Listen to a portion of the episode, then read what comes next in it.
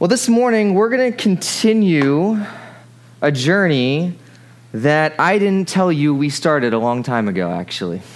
Isn't that fun? You didn't even know you were on a journey together, and you've been on it with me for a little bit of time. We've been journeying actually for quite some time through the Gospel of Luke, whether you realized it or not. That's kind of what we've been doing in a lot of different places and spaces. All the way back to December, and we were in that Advent series, and we were looking at that crazy guy, John the Baptist, and that, that birth story of that guy named Jesus and all that stuff. If you were to go back and look at the bulletins that I'm sure you keep um, from those time periods, what you would realize is that most of those scriptures that we preached out of during those times were from the Gospel of Luke. And quite frankly, we're going to spend quite a bit of time over this coming year in the Gospel of Luke.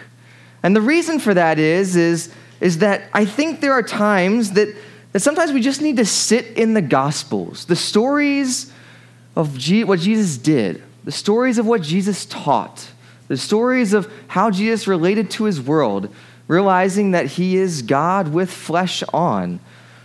And we sometimes just need to take some time, sometimes an extended period of time, to allow that, those stories, those teachings, to be the things that shape and form us for an extended period of time, realizing that if we spend time in the gospel specifically, and we spend time looking at what Jesus did, and we let that shape and form us, then it would logically mean that somewhere on the way we might look more like Christ at the end of that than we did going into that journey. That's the hope, at least. And so we're going to spend some time, a lot, good bit of time over the next year, in the Gospel of Luke. And this journey through the Gospel of Luke this morning brings us to a passage that um, is just a cool passage for us this morning it's a cool passage no matter what, but it's really a cool passage when you realize that this is the Church of the Nazarene because this passage is about a congregation full of Nazarenes listening to what Jesus has to say through Scripture and having an experience with Jesus in the process. You don't believe me, do you? There's a, there's a passage of scripture where Jesus is dealing with a bunch of Nazarenes in the congregation. And this morning, we're a bunch of Nazarenes sitting in a congregation, going to open up the words of Jesus, and hopefully we'll have an encounter with Jesus this morning as well as we do that. And so we're going to jump into the Gospel of Luke. We're in chapter 4. And if you have your Bibles with you, you can open those to Luke chapter 4. If you have your phone with you, you can scroll on the Bible app, not Facebook, to Luke chapter 4, not your friend named Luke and his fourth post. Um, or if you just want to sit back and listen to the words as I read them, that is great as well this morning. We're in Luke chapter 4, starting in verse 14. And we're just going to read about seven verses or so here. I know that it's not the entire story. Believe me, we're going to get to the other half of this story next week. We're going to finish it up, but we're just going to sit in the first half of this story this morning. Starting in verse 14, it says Jesus returned to Galilee in the power of the Spirit, and news about him spread through the whole countryside. He was teaching in their synagogues, and everyone praised him. He went to Nazareth. The people from Nazareth are called Nazarenes. That's where we get this whole, you know, thing. Where he had been brought up, and on the Sabbath day he went into the synagogue, as was his custom. He stood up to read, and the scroll of the prophet Isaiah was handed to him. Unrolling it, he found the place where it is written, The Spirit of the Lord is on me, because he has anointed me to proclaim good news to the poor. He has sent me to proclaim freedom for the prisoners and recovery of sight for the blind, to set the oppressed free, to proclaim the year of the Lord's favor. Then he rolled up the scroll, gave it back to the attendant, and sat down. The eyes of everyone in the synagogue were fastened on him. He began by saying to them, Today, this scripture is fulfilled in your hearing. It's going to be the word of the Lord for us this morning. This, as I said, isn't the end of the story of Jesus' preaching in Nazareth. Actually, if you know a little bit of this, it gets the story gets kind of crazy actually next week. We're going to look at this and it gets weird, it gets crazy. They almost push Jesus off a cliff.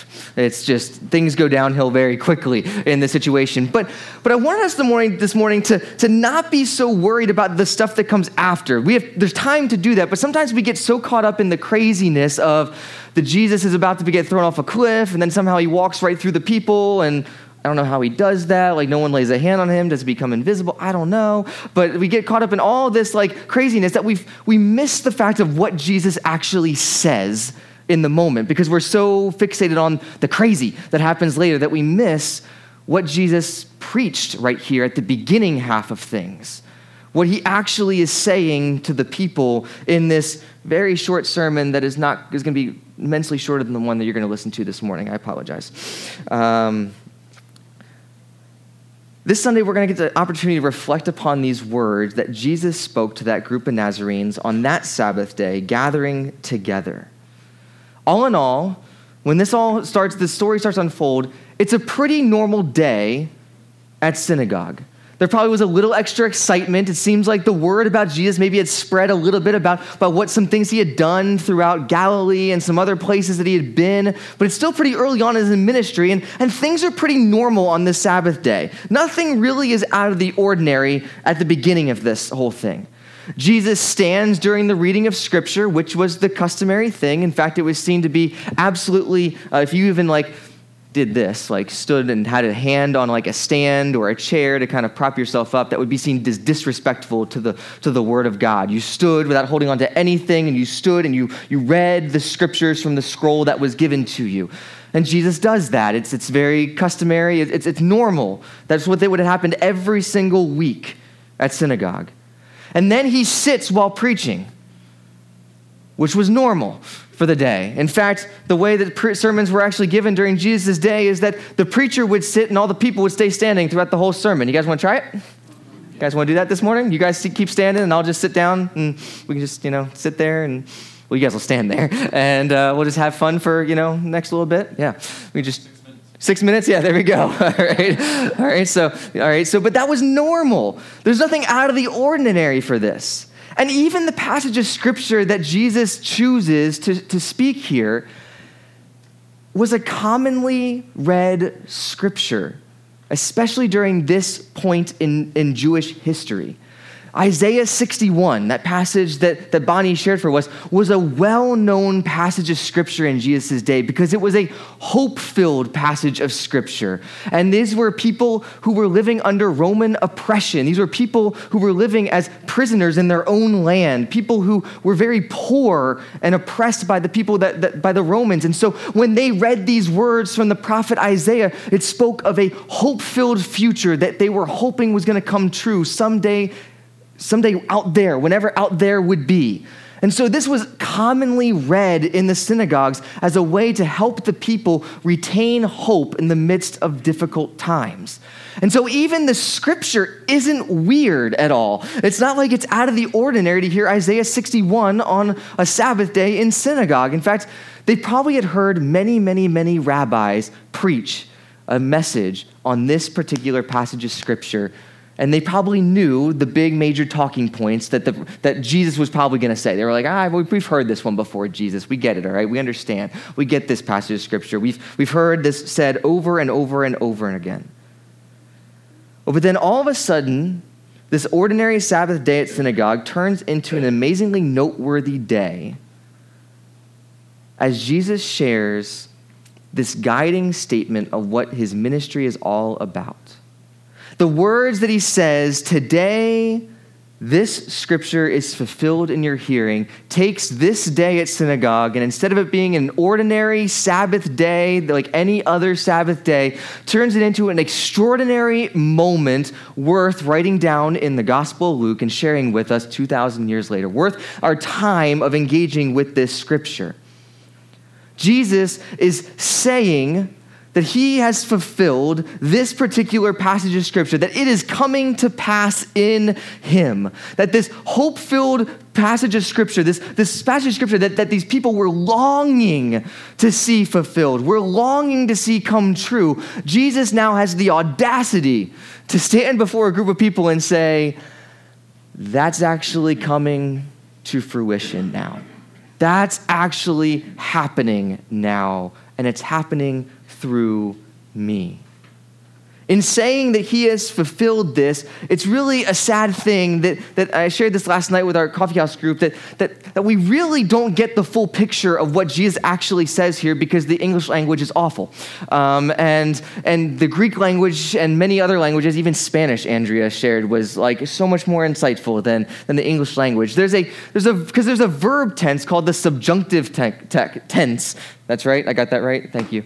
Uh, Andrea was helping me last night. The subjunctive tense that is in almost every single language besides the one that we happen to speak on a day in, day out basis. We don't have this tense. We don't know what to do with it in the English language. But the idea of this, the subjunctive tense is this idea that something happens and then it continues to happen and unfold ongoing in an ongoing and continual nature throughout history to the end of time. It is continually happening. It is happening and continually happening as we go forward. Spanish has this tense, Greek has this tense, all these other languages have this tense, English doesn't. We have, we put, slap an ed on the end of a word and call it past tense. But the problem is that what Jesus says here is not that this is fulfilled at one point back in history when he stood before a group of people. What he's saying is that this is fulfilled this day and is continuing to be fulfilled ongoing into the future without end. The fulfillment of this is not some point back then necessarily, but it's a point back then that continues forward into our present and our future. Okay, I know that was nerdy, but guys, that's cool, all right? That's a cool thing, all right? That's a big change for us because instead of us sitting, being able to sit there and go, cool, Jesus, thanks for doing that, pat him on the back and say, awesome, that's great, we go, that's awesome, Jesus, and thank you because now we become partners in the continuing unfolding of this fulfillment of the scripture that Jesus has just talked about from Isaiah 61, which he says is fulfilled and is continuing to be fulfilled through him for all time. Folks, what he's saying in effect is that this is exactly what his ministry looks like then and will continue to look like going forward into the future. That this is what Jesus is all about. And as we have the benefit now of hindsight, of looking back through the Gospels and seeing all the stories of what Jesus actually does throughout his, uh, throughout his, his life and his ministry, we start to realize that, that this is, paints a really good picture of Jesus' ministry over those three years. He constantly is proclaiming good news, especially to the poor, which was basically everyone in, in Nazareth and Galilee and in Jerusalem. He, he is constantly giving and restoring sight to the blind, both physically and those that can't see what God is up to in the world. He is constantly helping to set the oppressed free and to bring pr- freedom for prisoners. This is what Jesus is up to over and over and over again. He is constantly about the work of proclaiming good news to the poor, of proclaiming freedom for prisoners, proclaiming recovery of sight for the blind, proclaiming that he is setting the oppressed free, and that the year of the Lord's favor, the year of the Lord's favor, the reign of Jesus Christ as Lord over all things, is being fulfilled in these people's presence. And what I love that Luke makes explicit in this passage is that all of those things above are done in the power and the leading of the Holy Spirit. The passage from Isaiah starts with the statement that the Spirit of the Lord has descended upon me, and He's anointed me to do these things out into the world. Jesus is basically saying to the people in Nazareth, the people he grew up with and who knew him since he was a boy, and, and these, these people that, that, that, that, that, that he gets their lifestyle all the way through, he is saying that if you want to know what I'm all about, this is what I'm all about. This is the stuff that I, that is at the core of who I am and what I am all about in our world. And so as we start to make our way through Luke's gospel, you're going to start to see a pattern take place. Doug's going to preach a couple passages in Luke this year. I'll preach a bunch of passages in Luke. And what you'll probably start to notice is that we're going to, we're going to uncover the preacher's trick here for them, is that, that there's going to be a pattern that starts to unfold in, when you deal with the Gospels. And that pattern is, is that we're going to look at something Jesus says, something Jesus does, something Jesus proclaims, something Jesus is about. And then the pattern is, is that eventually during the sermon, you get to the point that more often than not, as we're brought face to face with something Jesus does, says, teaches, or proclaims, we then are brought to the point of, oh, yeah, that's something that we're supposed to do, teach, say, proclaim, engage with. Because as followers of Christ, we follow Christ. That's the most profound thing you're going to hear all day, right there. As followers of Christ, we follow Christ. And so, what he does, we are called to walk in his footsteps and do as well. What he proclaims, we are called to proclaim to our world as well. The way he teaches, those are the things we take to heart and we live out and then we teach as well to others. And so, if Jesus is all about the proclaiming of good news to the poor, the proclaiming of freedom for prisoners, the proclaiming of recovery of sight for the blind, the setting of the oppressed free, the proclamation of the year of the Lord's favor, all done in the power and the leading of the Holy Spirit, then his followers, who we like to call the church, are to be about the exact same things in our world today.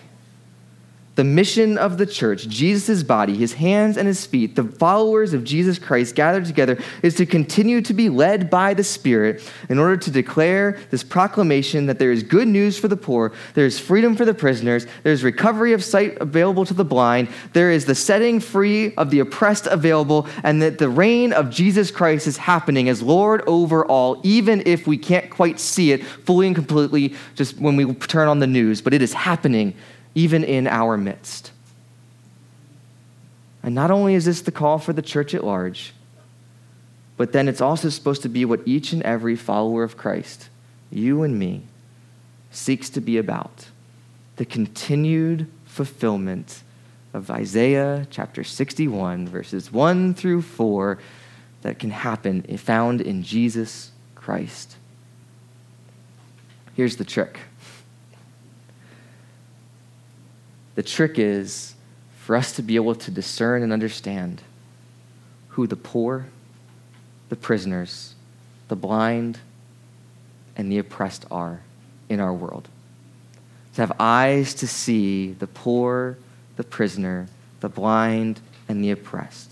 For sure, there are literal poor people in our world that need help. There are literal prisoners that need ministry. Zach is self identifying with the poor over here. Um, there are literal oppressed people that need help. And there are literal blind people that, that need help. I think there's a very faithful way, a very, very faithful way, don't miss this, of reading the scripture that calls us to literal ministry to these literal people groups that are here. But in addition to that list, we might also realize that there are prisoners blind and oppressed in other ways. There are people who are prisoner to addictions of various different types.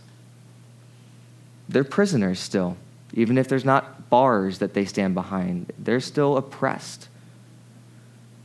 There are people who are held in bondage to destructive habits all around us. And by that I mean even some of us here, probably. There are people who are blind. They've tried to see, but they just can't see the ways that God has been at work in their life, in our world. They've become blind to seeing those things. There are people who've been oppressed by the constant cry of our culture to consume more, or buy more, or get new, or whatever else messages that our culture is constantly telling us. There are people that are constantly oppressed because they've took, taken that on and they said, That's what I'm going to live into. And they've realized the weight of what that actually brings in their lives. I know that in a gathering of this size that there are people here this morning. There are people at your workplaces. There are people in your schools. There are people that live next door. There are people who live in your community who are the poor, the prisoner, the blind, and the oppressed in one way, shape, or another. But, folks, Hear me this morning. The good news of the gospel this morning for us is that it's proclaimed throughout Scripture, but specifically in this passage of Scripture, is that Jesus is Lord over all things, and in Him, the truth is, is that there is good news for the poor person. There is freedom for the prisoner. There is the recovery of sight available to the blind, and there is a situation where the oppressed can be set free. And it's all found in the name of Jesus Christ. I was hoping I'd get an amen at that point. I was preparing this and I was like, that's a, that's a really good spot for an amen, actually, right there. But and so this morning, I think this passage calls us all to a time of seeking after the Lord in prayer. As I read this passage, read this passage over and over again, I think that's where it takes me to every single time. Maybe it takes you somewhere else, but I'm the one up here with a microphone. So it takes me to a place where we have to seek after the Lord with prayer. For some of us, we this morning don't feel like we are the prisoner. We're not really don't we don't identify as the blind person or the poor person or the oppressed person right now. Like there's not those things going on. Maybe maybe we've been that in the past and we have experienced the freedom that is found in Jesus this morning. And I think for those of us that are in that place, this passage calls us to seek after that leading of the Spirit, that Spirit that guided Jesus in these moments, that Spirit that guided the early church throughout the book of Acts and has guided the church throughout every period of history to be able to identify those people in our world, in our midst, people we already know and have relationship with, conversation with, who are the poor and the prisoner, the blind and the oppressed in our world. That we might actually see them and understand who they are. And then I think the call is that as we ask for the Spirit's leading to identify those people, the call then is to then seek after that courage, which is found in the Spirit as well to minister to those places and to those people. Quite frankly, as I've prayed for that over this week, I get this deer in the headlights look because I start realizing it seems really overwhelming very quickly. And so, thankfully, I was in a pastor's meeting this past week, and there's a children's pastor of another church that's down the road who is sharing just something that she challenges her children's leaders with. And the statement that she said is that she challenges her leaders to do for one what you wish you could do for many. That gets a little less overwhelming all of a sudden. do for one what you wish you could do for many. And so this morning, if you find yourself in that group, would you be so bold this morning to seek after the Spirit's leading and the courage to maybe do for one and how you might be able to do for one what you wish you could do for many this morning?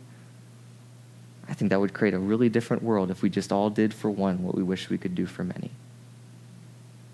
For others of us this morning, I think we maybe have come and realized at some point in time that we might be that poor person this morning. We might be that oppressed person. We might be the prisoner this morning. We might be the blind person this morning.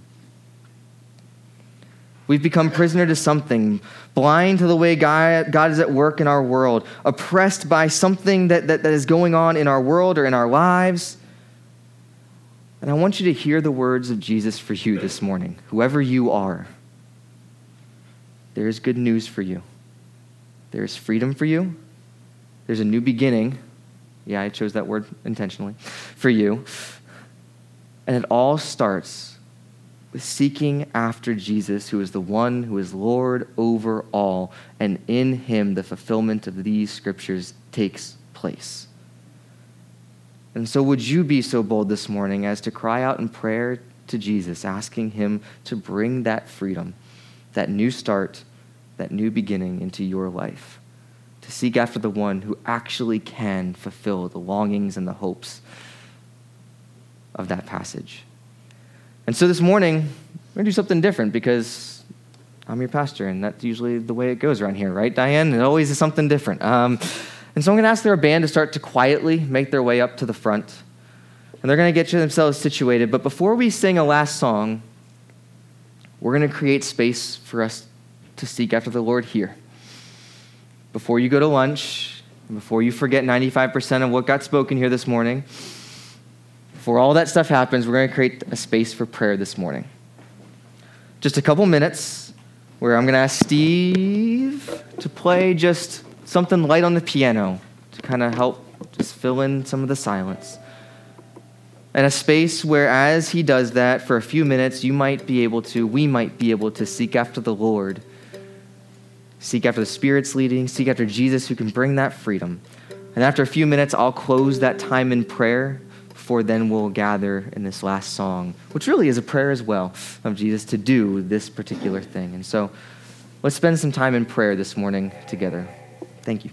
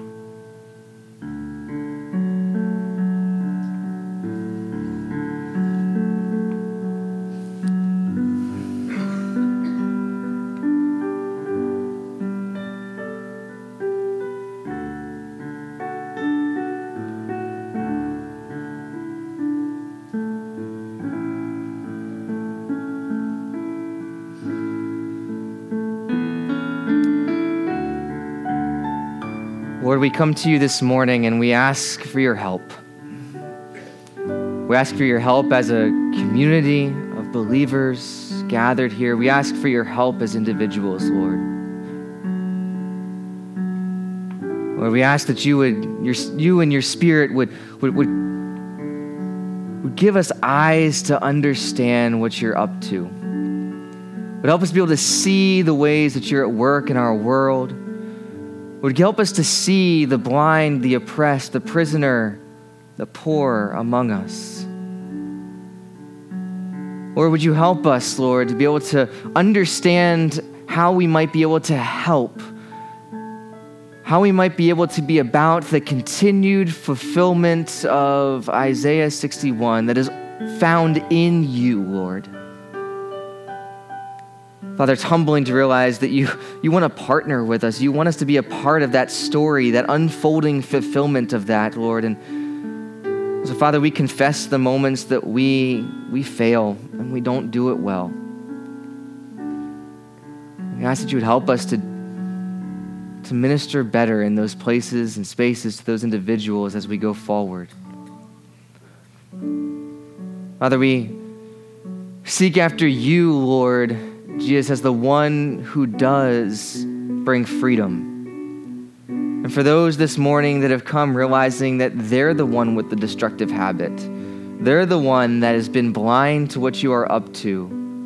Even if they spent their entire life in a church, Lord, that they've realized that maybe I need this freedom, this new start, this new beginning found in you, Lord. Father, we pray that you, you would bring that into their life Help them to know that the freedom can be found in you.